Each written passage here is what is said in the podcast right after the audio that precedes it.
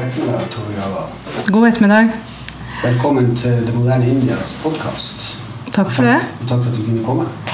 Gratulerer med strålende bok. Takk, takk. Jeg har brukt to dager på å pløye gjennom den, og den var meget uh, dynamisk og lærerik. Det er hyggelig å høre. Også for meg som jobber i UD har vært der i 25 år. Mm. Uh, jeg noterte meg jo Jeg har 16 spørsmål notert uh, side for side. Jeg skal ta noen av dem, ikke alle. Men det første utgangspunktet er hvorfor i all verden søker Norge plass i FNs sikkerhetsråd når det bare skaper trøbbel? Ja, jeg skal jo ikke svare på vegne av UD. Men jeg kan jo starte med å si at jeg syns det er en riktig beslutning av Norge. Og om det er en riktig prioritering, det er noe annet. fordi UD bruker jo veldig veldig mye ressurser på både først å komme inn i Sikkerhetsrådet, og nå bruker de veldig mye ressurser på å forberede seg. Og så kommer de til å bruke veldig mye ressurser på å sitte der. Og om det er riktig bruk av ressursene i UD, det er jeg kanskje ikke så sikker på. Men i bunn og grunn er det riktig hvis Norge mener alvor med det vi sier om eh, det internasjonale samarbeidet, at det er det viktigste Norge gjør i utenrikspolitikken, så må vi jo i hvert fall stille opp med jevne mellomrom og ta den jobben det er å være i FNs sikkerhetsråd. Det har Norge råd til, det har Norge forutsetninger for, og Norge kan ha noe positivt å bidra med der. Ja, positivt å bidra med. Det var en bra pitch til neste poeng. Hva skulle i så fall det være? da? Hva er det vi kan bidra med som andre ikke kan like godt eller bedre?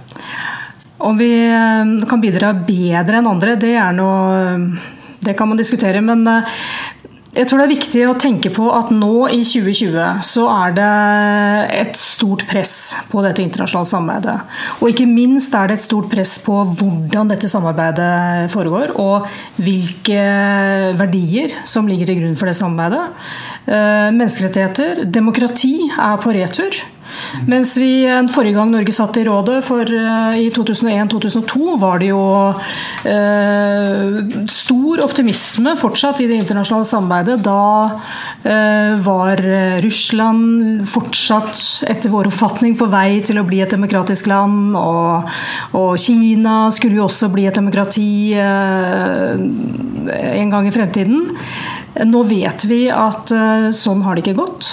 og Eh, flere demokratier er i ferd med å gå i autoritær retning, og vi har en president i USA som heller ikke er spesielt demokratisk anlagt. Og det betyr at eh, land som Norge, som står så sterkt på nettopp disse demokratiske verdiene, eh, har noe der å gjøre for å være med å fremme de verdiene vi tror på, som er eh, likestilling for kvinner og menn, eh, menneskerettigheter eh, osv. Den kampen må kjempes også i Sikkerhetsrådet, og på veldig mange andre internasjonale arenaer også, men i hvert fall i Sikkerhetsrådet. Ja, ja Du nevnte jo uh, The American President. Han sitter da inntil et par uker til, og så er det valg. Uh, hvordan tror du valgresultatet vil påvirke FN? Og Norges muligheter til å få ting til i rådet?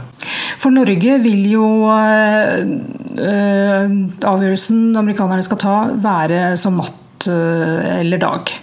Med Trump blir det et helvetes bråk i uh, Sikkerhetsrådet, for å si det litt uh, flåste. Da kan Norge risikere å komme i konfrontasjon med USA på veldig mange punkter. Og det er vanskelig fordi USA er uh, og blir vår nærmeste allierte. Hvis Joe Biden blir president, så får Norge en alliert på alle de eh, sentrale punktene når det gjelder internasjonalt samarbeid og, og arbeidet i FN. Så det vil, eh, det vil, gjøre veldig, veldig stor forskjell. Men så skal det sies at selv om Joe Biden eh, blir president, så blir jo ikke alt som før. Og det blir ikke riktig sånn som forrige gang Norge satt i rådet. Da, den gangen spilte f.eks. Kina en veldig passiv rolle i Sikkerhetsrådet. Det er noe helt annet nå. Kina har kommet på banen og ønsker å vise muskler i i, eh, også i FNs sikkerhetsråd, på samme måte som i andre deler av FN. Og Det er en veldig viktig forskjell eh, fra forrige gang Norge satt i Sikkerhetsrådet. Men det er klart det blir lettere å konfrontere Kina på, i menneskerettighetsspørsmål f.eks. dersom USA er med på det samme laget som Norge. Ja, eh, jeg må være litt personlig, for denne podkasten er jo litt formell, men også litt sånn løs i snippet. I den forstand at du nevner Kina, og da må jeg confess, heter det på norsk, innrømme at jeg har tilbrakt tre år i Kina. Det var min første diplomatiske post. Og det var en transformative experience. Eller på norsk heter det vel ja, Jeg ble forandra av det. Jeg fikk litt nytt perspektiv på en del grunnleggende spørsmål. Mm. Uh, og jeg noterte meg i boka di at uh, du siterer flere som sier at multilateralt samarbeid og altså internasjonal rettsorden, mm. folkeretten og det multilaterale samarbeidet er ikke bare en målsetting, men den sentrale målsettingen i norsk utenrikspolitikk. Punkt 1. Og så observerer vi og hører hva kinesiske ledere, ikke minst Xi Jinping, presidenten i Kina, sier sjøl. Også Kina er en sterk tilhenger av det multilaterale samarbeidet.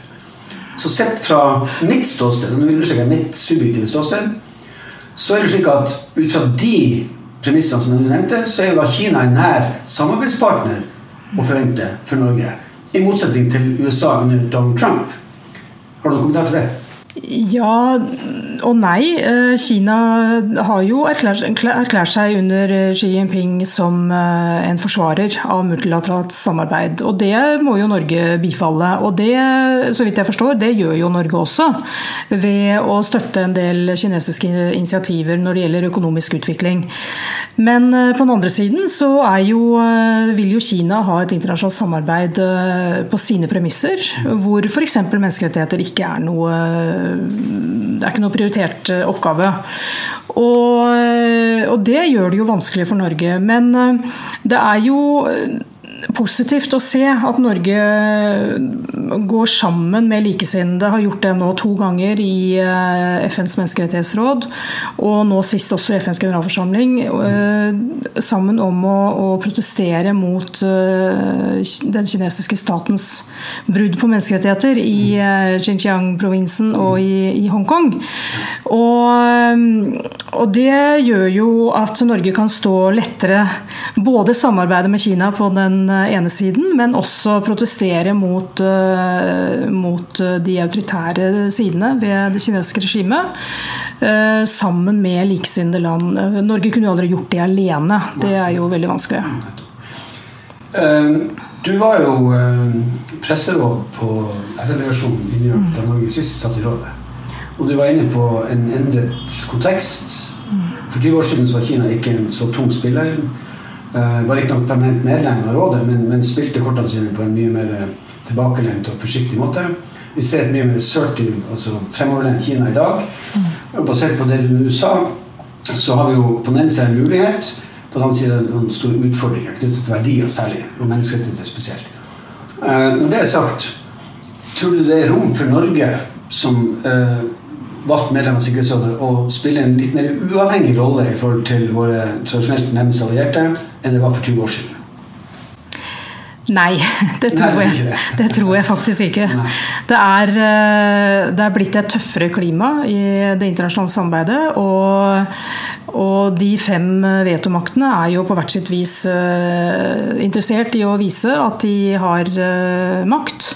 Og legger jo et stort press på alle de valgte medlemmene for å få dem på linje til å gjøre hva de vil. Um, Sverige forsøkte jo for to år siden og spilte jo eh, en rolle, men eh, de kunne jo ikke gjøre det alene. De var pennefører f.eks. på resolusjoner om eh, humanitære korridorer inn i eh, Syria. Og den svenske FN-ambassadøren eh, han fortalte meg hvor mye de jobbet for å få til det. For å få russerne særlig da, til å gå med på de resolusjonene som åpnet for å, å kjøre, frakte nødhjelp inn i opprørskontrollerte områder i Syria. Det kan godt hende Norge får, en, får i oppgave å videreføre den å være pennefører for den resolusjonen. Eh, og nå blir det enda vanskeligere enn det var for svenskene å, å få til en sånn resolusjon om nødhjelp inn i, i, Syria. Og det er et av de få eksemplene hvor, eh, hvor Sverige faktisk fikk til noe, da, eh, til tross for mye motvilje fra en av vetomaktene. Så det å få til noe uavhengig av de store, det skal mye til. Og det er i hvert fall altså Noen små seire kan alltids Norge få til. Å få inn formuleringer i mandater for fredsbevarende operasjoner og sånn. Og, og få inn eh, respekt for kvinners rettigheter i resolusjonstekster og, og den slags. Det, det, er absolutt mulig. Men å spille en liksom synlig, uavhengig rolle i rådet, nei. Det tror jeg ikke Norge skal ha ambisjoner om. Nei, jeg er jo ikke overraska over å høre det, for å være helt ærlig. Men mm. når det er sagt, eh, du nevnte den svenske FN-ambassadøren da du satt i rådet, Harald Skog. Mm. Olof, Olof, Skog. Ja. Eller Olof? Olof Skog. Ja, sorry. Ja, sorry. Ja, jeg kjenner flere svensker som heter Skog. Men i hvert fall, den svenske FN-ambassadøren ved navn Skog fremsto som en meget dynamisk og sjarmante diplomat. Mm. Med selvsikkerhet nok til å løse spørsmål over SMS og ikke vente på instruks som blir behandla i tre dager mm. før han blir utdatert mm. når han kommer til New York. Har norsk UD og norsk utenrikstjeneste diplomater av det formatet? Ja, det bør de jo kunne ha. Ja. Det, det, er jo avhengig av å ha et tett forhold eh, altså mellom FN-ambassadøren og, og, utenriksministeren. Mm. Og det er det jo visstnok. Det har jo Dagens Næringsliv skrevet om, bl.a. at ambassadør Mona Juel har et eh, nært forhold til eh, utenriksminister Søreide. Det, det, kan det være problematiske sider ved, men det kan også være en fordel. Fordi, nettopp fordi Mona Juel da vil vite eh, hvordan utenriksministeren tenker, og hvordan Norge bør agere i, eh, i, situasjoner hvor eh, kanskje det er midt på natta i Norge. Det er ikke naturlig å ringe opp og høre hva skal vi mene. Og dessuten er det mange ting som må tas på strak arm, særlig i de lukkede møtene i rådet. Og, og det er jo sånn disse stormaktene opererer også, ikke sant? vetomaktene, som kanskje kan, kan komme litt bardus på eh, land som, som Norge, da, som sitter i rådet og, og bruker sånne metoder og gir eh, de valgte medlemslandene korte frister, ikke sant? Eh, sånn at de ikke får ja.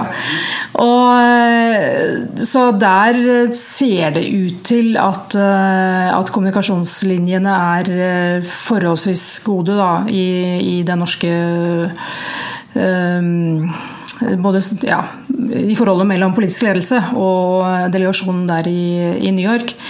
Men jeg har ikke noen forutsetning for å vurdere hvor, eh, hvor godt plassert Mona Juel er for å ta denne jobben. Nei, du vet, Mona er jo ikke alene, da. Ikke sant? Det er hun heller ikke. Nei.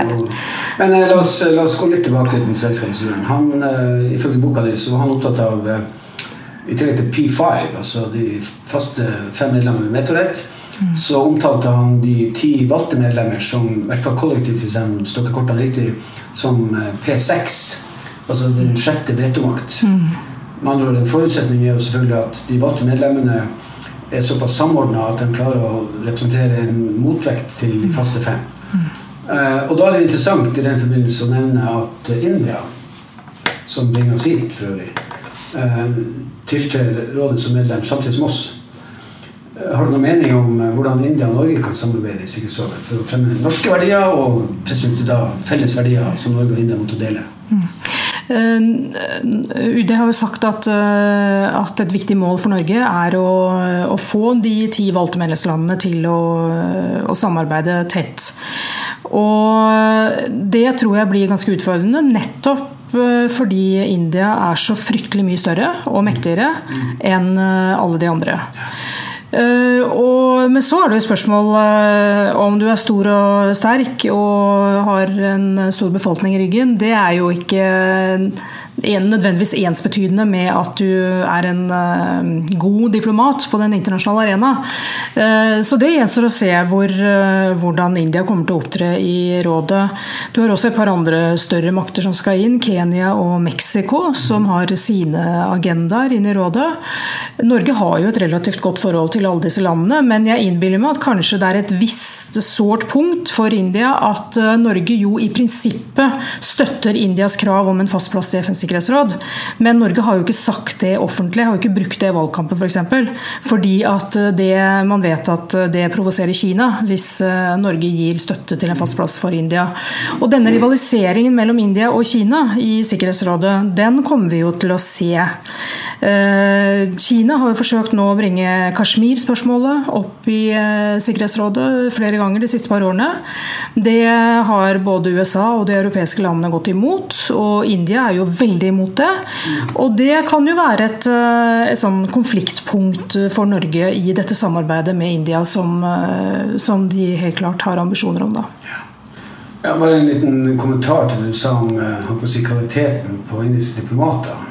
Jeg har jobba multilateralt siden 99, mer eller mindre permanent. Og det jeg kan slå fast er, av erfaring fra Genéve, fra New York og andre steder, og for så vidt også tre år i India, er at indiske diplomater er noe av det skarpeste og mest imponerende du kan møte. Bilateralt og ikke minst multilateralt. I økonomiske sammenhenger og i sikkerhetspolitiske sammenhenger. Mm. Så eh, kvaliteten tror jeg ikke trenger å betvile. Spørsmålet er om man har tilstrekkelig med felles verdigrunnlag og interessefellesskap til å samarbeide konstruktivt. Eh, og man er i stand til å identifisere noen felles mål. Og da er jo, vil jeg tro, at eh, det å øke og styrke de valgte ti medlemmer av Sikkerhetsrådets reelle innflytelse over prosesser og eh, diskusjoner, eh, premisser for Sikkerhetsrådets arbeid, og ikke minst resultater av Sikkerhetsrådets arbeid, eh, vil være en felles eh, målsetting for Norge og India. Gitt det faktum at India til tross for sin høyst uh, berettigede forventning om fast plass, eh, foreløpig må se langt etter den realiteten. Slik at Min personlige vurdering er at der ligger det et utrolig uh, fruktbart grunnlag for konstruktivt samarbeid basert på ulike, men felles, altså ulike interesser, ulike konkrete mål, men en felles interesse i å styrke relevansen av de ti valgte medlemmene av rådet. Mm. Er du enig i det? Ja, det tror jeg. Og um, nå har jo Norge vært ganske forsiktig med å si hva man egentlig ønsker å oppnå i rådet, og det er det gode grunner til. Fordi at uh, dagsordenen i Sikkerhetsrådet den uh, kan man jo aldri forutsi helt på forhånd. Det så vi sist gang Norge satt i rådet. Da, skjedde, da kom 11.9. og en diskusjon om å gå til krig mot Irak. Og det ante jo ikke Norge noen ting om før, før vi gikk inn den gangen. Nå ser vi Estland sitter jo i rådet nå for første gang i sin historie. Det var jo ingen i Estland som forutså at det de kom til å bruke mest tid på, var en eh, pandemi. Eh, og det samme kommer antagelig til å skje de neste to årene, så det er jo eh, lurt å ikke ha for mange tydelige programerklæringer. Men på den andre siden så har Norge sagt at fredsdiplomati, kvinners rettigheter og klima som en sikkerhetstrussel er av de tingene de skal ta opp i rådet. Og Eh, når det gjelder eh, klima som en sikkerhetstrussel, så er jo det noe jeg regner med at India eh, i hvert fall bør bry seg om. India er jo direkte berørt av klimaendringer, som, og om India da kan forene krefter med Norge i å få det inn på Sikkerhetsrådets agenda, så vil jo det være bra for Norge. Fordi det er jo motstand i P5 mot å gjøre klimaendringene til en sikkerhetstrussel. Eh, Russland mener jo at det har ikke noe råd å gjøre. Absolutt. Fordi eh, det er ikke noe direkte sammenheng mellom klimaendringer og, eh, og faren for krig. Nei, Nå går det meg masse stikkord. Flere innfallsvinkler til mitt neste spørsmål. Men når jeg nå skal improvisere litt, så vil jeg si at du nå har nevnt en inngang til noe jeg hadde tenkt å ta på uansett, nemlig FNs institusjonaliserte, formaliserte mer eller mindre tette skott mellom de tre hovedpilarene i FN-systemet. Fred og sikkerhet, menneskerettigheter, økonomisk vekst og utvikling. Mm. Det at det er slik at de tre pilarene er så atskilt, både i form av hvem som jobber med disse temaene, hvilket perspektiv man har på problemet og mulige løsninger. Min erfaring er at det er til dels en villet situasjon, fordi det tjener visse interesser på bekostning andre. Mm. Og det blir oppfatta til de grader nærmest som en definert sannhet. Min personlige vurdering er at det er ingen nødvendig sannhet. Det er absolutt mulig å problematisere de premissene ved å bringe de tre pilarene tettere sammen. Mm. Og da kommer jeg til mitt uh, fundamentale spørsmål. Når Norge nå går inn i Sikkerhetsrådet med den, uh, verdigrunnlag, det verdigrunnlaget vi har, de interessene vi har, i en legitim multilateral arkitektur, som igjen forutsetter at folk flest bruker det uttrykket, uten å sitere politikere, eh, opplever, eller har behov for en legitim styringsstruktur. Legitimiteten forutsetter at folk opplever at de er tjent med dette. Og det vi observerer globalt nå, er jo, og særlig da i vestlige land med noenlunde velfungerende demokrati, eh, med tilsvarende fordelingspolitisk ambisjon, er satt på store prøver. Min, mitt syn er at den internasjonale global governance architecture bidrar til å forsterke snarere enn å adressere ulikhet. Og da er spørsmålet er det mulig for Norge når vi sitter i Sikkerhetsrådet de neste to årene, å sette dette på dagsordenen? Hvordan skaper man bedre samordning og samsvar mellom de ambisjoner som fremmes i økososiale fora, menneskerettsfora og sikkerhetspolitiske fora? Norge kan i hvert fall eh, alliere seg med generalsekretær Antonio Guterres, som i sommer erklærte at vi er nå inne i ulikhetens æra. Og det må vi gjøre noe med. Vi må ut av denne æraen. Vi må eh, redusere ulikheten mellom rike og fattige i verden. Fordi, og han argumenterte også på den måten, fordi det kommer til å føre til enda mer konflikt enn det allerede gjør, hvis vi ikke snur om og skaper en bedre fordelingspolitikk globalt og, og nasjonalt. Ja. En veldig sterk tale. Jeg har aldri hørt Antonio Guterres eh, være så krass eh, som generalsekretær noen gang. Og, og, det er jo en dreining nå globalt hvor man ser at eh, det er flere og flere, til og med på lederplass i Financial Times, det frie markeds avis, som, ja, som ja, ja, ikke sant? Men som da tar til orde for, for mer fordeling, mer regulering. Eh, fordi at eh, den, den, økonomiske politikken vi fører i verden, som er rådende i verden nå, den fører eh, galt av sted. Du, da, må jeg, unnskyld, da må jeg bare adressere, eller adressere litt fiktivt, egentlig, for jeg er enig med deg. Men problemet er at veldig mange internasjonalt, i de ulike organisasjonene på globalt nivå, regionalt, men også i mitt eget system, UD-systemet, der har man en sånn selvoppfatning at vi driver med sikkerhetspolitikk enkelte de viktige spørsmålene, mens de andre driver med utvikling og handel og sånne mindre viktige spørsmål.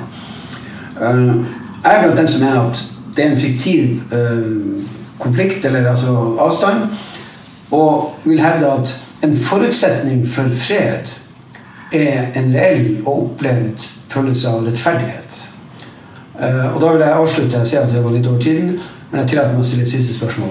Er du enig hvis jeg påstår at if you seek peace Cultivate justice. Punkt to.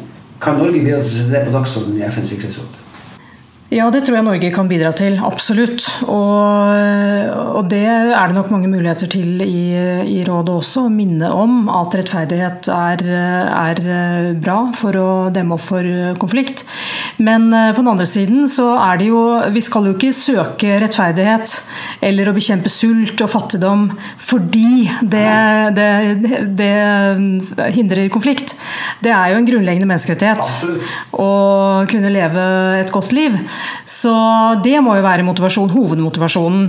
Og, eh, men det forhindrer jo ikke at man kan ta det temaet inn i Sikkerhetsrådet og kjempe for, eh, for likhet og rettferdighet for mennesker også fra et sete i Sikkerhetsrådet. Flott. Tusen takk. takk skal du ha. Ja.